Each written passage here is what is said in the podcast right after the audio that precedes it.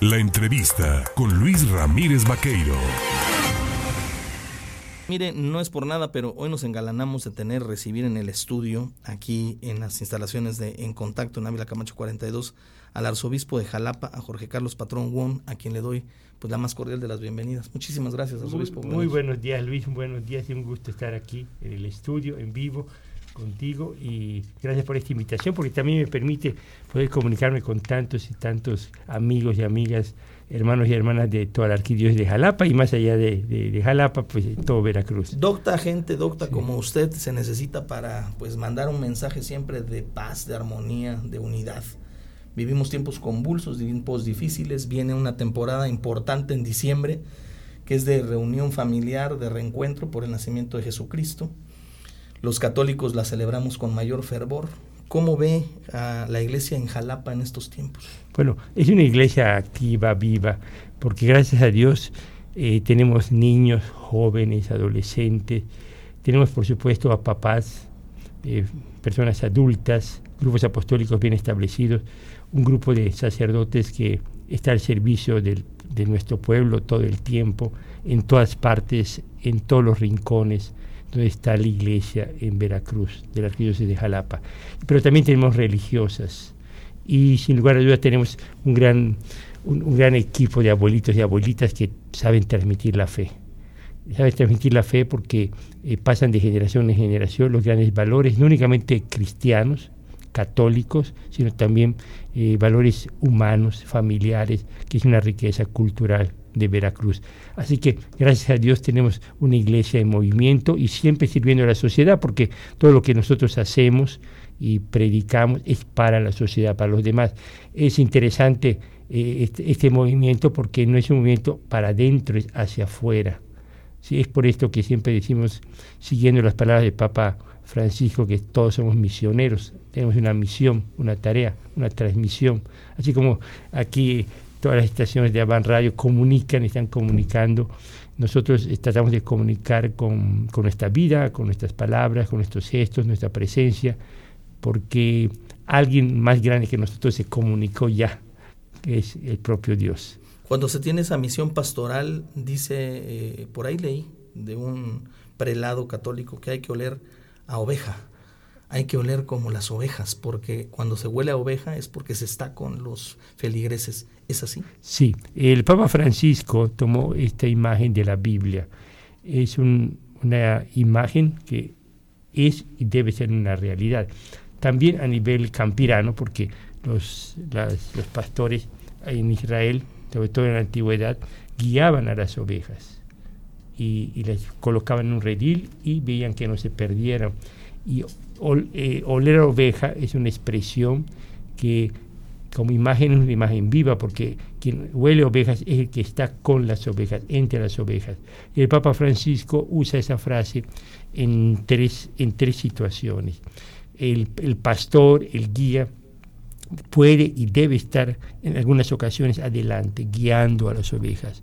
En otras ocasiones, en medio de las ovejas, eh, acompañándolas y otros atrás, un poquito empujando las rezagadas ¿sí? y alentando a las que eh, se sienten más débiles en el caminar para que vayan con el resto. Entonces es un movimiento continuo. La guía hoy eh, no es únicamente estar adelante, sino estar entre, entre y, a veces detrás. Y esto creo que es válido para quienes queremos servir a, a la sociedad y al pueblo de Dios, porque eh, estamos nosotros muchas veces eh, adelante, tratando de, de, de, guiar ¿sí?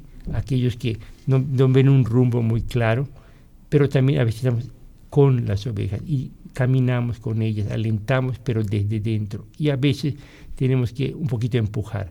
Esta imagen también creo que a los que nos están escuchando sirve para, para los papás, por ejemplo. Porque a veces hay papás que tienen un sistema de autoridad que es nada más de arriba para abajo, de arriba para abajo, y diciendo que hay que hacer. Y a veces no, no están con sus hijos, estar simplemente con ellos, caminando, escuchando, viendo, haciendo lo que a ellos les gusta, ¿no? Y otras veces uno tiene que estar eh, detrás alentando. En una familia siempre hay uno que otro, que por son situaciones muy personales que a veces la propia familia no entiende. Entonces, esto lo comento por una familia, pero es cierto para los grupos sociales, eh, grupos de trabajo, eh, grupos de, inclusive grupos de amigos, ¿eh? Grupos de amigos, a veces entre grupos de amigos sentimos que alguien va adelante, eh, en medio o atrás, y no se vale estar simplemente en un puesto. Hay que estar hay que rotar. Hay que rotar. Una de las misiones primordiales del obispo es la de el mantener pues a una comunidad católica, sobre todo de presbíteros, de religiosas, pues eh, vinculantes con su población. Es un trabajo que a usted le tocó hacer a nivel global, le tocó ser el responsable de todos los pues centros de formación, digámoslo de esta manera, del mundo. ¿Cómo se encuentra en este momento la iglesia jalapeña respecto al tema? Hay muchos jóvenes queriendo ser sacerdotes, hay llamado voluntario a encontrarse con Dios. Hay, hay un movimiento, eh, hoy el cambio de época, y, realmente hemos tenido un cambio de época a partir de la pandemia, eh, ha generado en los jóvenes también un, un cuestionamiento más de fondo. Creo que la pandemia entre las realidades, algunas dolorosas, pero otras que nos sirvieron mucho, es hacernos preguntas de fondo, del sentido de nuestra vida. Porque parecíamos como, como, como títeres o, muñecos y estábamos haciendo muchas actividades. Pero de pronto nos paralizamos y entonces comenzamos a aprender existencialmente en la vida qué es lo importante. Y aparecieron que lo importante es la familia, lo importante es la oración, lo importante es tener un sentido en la vida porque ni la ciencia, ni la tecnología, ni ciertos ídolos de placer te dan la certeza de nada, porque tuvimos más de dos años y medio de total incerteza. Eh, entonces los jóvenes se encontraron con un mundo muy diferente. Y a partir de entonces ha, habido, ha habido, muchas crisis. Y, la gran oportunidad que tenemos hoy es que esa crisis se convierta en una crisis de, de fondo, que, que, nuestros jóvenes estén buscando sentido más profundo, pero, pero mucho, más, eh, mucho más en contacto con la realidad. De, en ese punto de vista, eh, la arquidiócesis de Jalapa ha iniciado una serie de encuentros más, más, más presenciales a propósito de esto, pero también a través de las redes sociales para estar en contacto desde prácticamente los niños, tuve muchos monaguillos, movimientos, involucrarlos, ¿sí? hacerlos partícipes, pero también adolescentes, a jóvenes y, y tal vez seamos los únicos, los únicos que preguntamos, alentamos, ayudamos a que los jóvenes, niños y adolescentes se ubiquen bajo una pregunta que llamamos vocación, es decir, llamado. ¿Qué es lo que dentro, dentro ellos descubren? No tanto lo de fuera, sino lo de dentro. Entonces hay, hay una respuesta y creo que es una gran oportunidad para que la iglesia muestre, como quiere el Papa, un rostro y un corazón joven. Y nada más para terminar, respondiendo a tu pregunta, pues ayer, ayer pudimos comunicar públicamente una gran alegría que el próximo 12 de enero vamos a tener a 10 nuevos sacerdotes en Jalapa. Son jóvenes, conocidos ahora porque son diáconos que están sirviendo en muchas comunidades. Yo quiero eh, recalcar esto. Estos 10 jóvenes han nacido de nuestras familias jalapeñas, de nuestras comunidades jalapeñas, de nuestros movimientos apostólicos jalapeños, de nuestras parroquias, y fueron formados por nuestro seminario nos podemos sentir sanamente orgullosos de que todos hemos participado en la formación de estos 10 nuevos sacerdotes. Es, podemos decir, son nuestros hijos, nuestros hermanos, todos hemos participado. Y creo que es la gran fortaleza que tenemos en la arquidiócesis de Jalapa. En esto los jóvenes pueden estar seguros que vamos a apoyarlos, y todos. Pues estamos conversando con el arzobispo de Jalapa, Jorge Carlos Patrón Wong, y le agradeciéndole pues su deferencia de quedarse unos minutitos más con nosotros, preguntar, la Iglesia Católica también juega un rol sumamente importante en la vida social de la población. El papel que juega y desempeña pues es siempre como de un observador, ¿no? un, observador al que se le escucha, aun cuando no sean la sociedad toda fervientemente creyente, pero eh, eh, en estos tiempos que se están viviendo, tiempos convulsos dirían algunos, ¿cuál es la relación entre la Iglesia Católica y el Estado? ¿Cómo se ve en estos momentos en Veracruz la relación? yo, tengo 10 meses y todo lo que hemos dedicado a hacer, hacer es entrar en contacto con todos los sectores de la población, escucharlos y alentarles, alentarlos en lo bueno que están haciendo. Y la buena noticia es esa. hemos encontrado en todos los sectores sociales, profesionales, todas las edades y todas las poblaciones de Veracruz, es gente buena, gente que está haciendo lo que debe hacer, lo que Dios, cada uno tiene dones, características eh, personales, un tipo de trabajo, un tipo de profesión, un tipo de servicio. Y la, la misión nuestra es muy clara, es alentar, alentar todo lo bueno, todo lo noble, lo verdadero que hay en los corazones veracruzanos, pero, pero y unirnos. Es tan importante esto. Hay gente muy buena, que, pero necesitamos organizarnos, unirnos para que no aparezca que el mal vence al bien. Sí. ¿sí? Porque los, como dicen, los malosos se unen y se unen por muchos intereses. ¿sí? Nosotros debemos unirnos por causas mucho más nobles y más altas. Y creo que la Iglesia es, eh, puede, puede facilitar, en algunos casos hasta catalizar, en el sentido de, de, ser un impulso muy fuerte para que lo bueno, lo bueno eh, se vaya agrupando para hacer más bien y ser más eficaz en muchas cosas. Desde allí, quisiera terminar respondiendo a tu pregunta, es muy importante que la Iglesia Católica sea fiel al Evangelio de Cristo.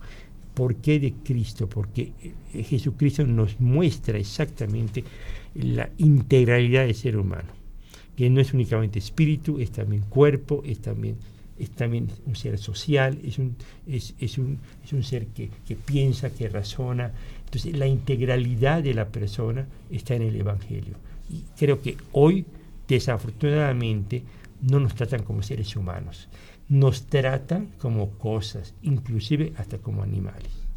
Porque muchos de los estímulos o cosas que se nos proponen son realmente no dignas de un ser humano. Hay corrientes del pensamiento en estos tiempos que propagan la idea o la difusión del aborto, por ejemplo, cuestiones como eh, el luchar más por los derechos de las mujeres, en, por la posibilidad, pues ya decíamos, de poder hacer con su cuerpo eh, eh, y abortar. hay otros temas y otras corrientes que, que, hacen que pues los niños vean desde pequeños cosas que no deberíamos de estar demostrándoles porque pues no es correcto para su formación. Pero ahí están esas corrientes del pensamiento. ¿Qué les dice a los padres, sobre todo en este momento en el que hay que estar alerta, ¿no? Alerta de lo que están viendo sus hijos. Sí. Eh, primero que eh, en la familia como en la iglesia, y debe ser también en la sociedad, debemos influir para que es decir, vivamos una cultura de vida, de vida. Y vida significa la vida humana es respetada, querida, desde la concepción hasta la muerte natural. Y todas las edades tienen una parte bella de ser vividas. Un bebé, un niño, un adolescente, un joven, se vive una vez en la vida. Entonces, valorar la vida, disfrutar la vida, alentar a la vida, por una parte. E, y, segundo, eh, la vida se vive a través de la amistad, de la fraternidad, del compañerismo, no de la violencia, no de la contraposición. Hay una, todo movimiento que trate de separarnos, de dividirnos unos contra otros, es una lucha constante a ver quién está arriba, quién está abajo. Y eso, eso no es el ser humano. Nosotros nacimos siendo diferentes, todos somos diferentes, no hay un ser humano igual, pero todos tenemos la misma dignidad. Entonces, aprender esto viene del Evangelio. Todos tienen la dignidad de ser humano y por lo tanto nos respetamos, nos estimamos, precisamente porque tenemos diferencias. Y diría lo último, agradecemos las diferencias, porque las diferencias nos hacen ser sensibles a otras realidades que no somos nosotros. Si, si todos lo sentamos en nosotros, llegaremos a una enfermedad patológica que en psiquiatría se llama narcisismo, ¿sí? un egocentrismo. Y desafortunadamente, todos esos movimientos que dicen, eh, empoderar el ego y luchar contra otros egos. Y convertimos esto en eh, unas batallas inútiles porque producen mucha violencia, mucho sufrimiento y hasta muerte descalificación. Y lo otro, hay movimientos claramente, y no hay que mencionarlos, uno los ve, son destructivos, destruyen lo que construimos, manchan lo que tenemos limpio. Esto no se puede hacer, no se puede permitir porque acaban con todo lo bueno que se va construyendo. Entonces, por una parte, alentar, alentar lo bueno, pero también colocar límites a aquellos que vienen únicamente a destruir. Por último, pedirle, padre Jorge Carlos Patrón Guón, arzobispo de Jalapa, un mensaje de fin de año para los radioescuchas que eh, siguen en contacto. ¿Cuál sería el mensaje de unidad de la iglesia? El mensaje de hoy, en diciembre, es el mensaje de la Navidad. Feliz Navidad, feliz nacimiento de Jesucristo. Esa es la razón de nuestra fiesta, es la razón por la cual podemos tener esperanza el próximo año, es la razón por la cual hemos pedido que en nuestras, casas, en nuestras oficinas, en todas partes coloquemos un nacimiento, porque el nacimiento, donde está Jesús, donde está María, donde está el niño, donde está el niño Dios, donde está San José, María y el niño Dios, representan a nuestras propias familias, nuestra propia vida. Así que feliz Navidad, feliz nacimiento de Jesucristo y muchas, pero muchas bendiciones a todos. Ya adaptado a, Jalapa, al mundo de Jalapa. Se lo pregunto porque para un eh, eh, eh, nacido en Yucatán, pues el adaptarse a la, vecindad con otro con otra entidad como Veracruz pues tiene sus asegúnes usted ha estado en Papantla ha vivido mucho tiempo entre los veracruzanos pero ya más jarocho que yucateco sí en verdad porque realmente yo he venido la gran ventaja de venir solo he venido solo y así me gusta es que ustedes me han adoptado totalmente totalmente lo, lo eh, de lo que hablamos, lo que como, dónde voy, el mismo transporte, las tengo, es 100% eh, jalapeño, 100% jarocho. Y no, no hay nadie, nadie fuera que no sea de veracruzano. Por eso me, siento, me siento de corazón, porque las 24 horas estoy nada más aquí y estoy con ustedes, me siento plenamente veracruzano. Pues Jorge Carlos Patrón Juan, arzobispo de Jalapa, yo le agradezco el venir a las instalaciones de En Contacto, de platicar, de darnos este importante mensaje, de, de, dilucidar con la, los radioescuchas los temas, sobre todo importantes, de análisis que tienen que reflexionar al interior de la familia y ese llamado para que el espíritu de la Navidad, sobre todo, como decía usted, en cada hogar haya un nacimiento no, no, no, no solamente físico, sino espiritual, ¿no? Un nacimiento en la palabra y, sobre todo en la buena obra de Jesús. Exactamente. Y yo te quiero agradecer mucho, Luis, a ti, a todo, a todo el grupo Avantar, eh, todo lo que ustedes realizan para reflexionar. Porque la comunicación, cuando les escucho, es una, es una escucha reflexiva, es una comunicación alentadora no únicamente en el pensar, sino en el actuar. Y agradecemos que, yo lo digo, yo agradezco a Dios conocer comunicadores como tú, eh, que hacen eso todos los días. Todos los días. Con una fidelidad y una perseverancia admirable. Pues muchas gracias. Gracias al arzobispo de Jalapa, Jorge Carlos Padrón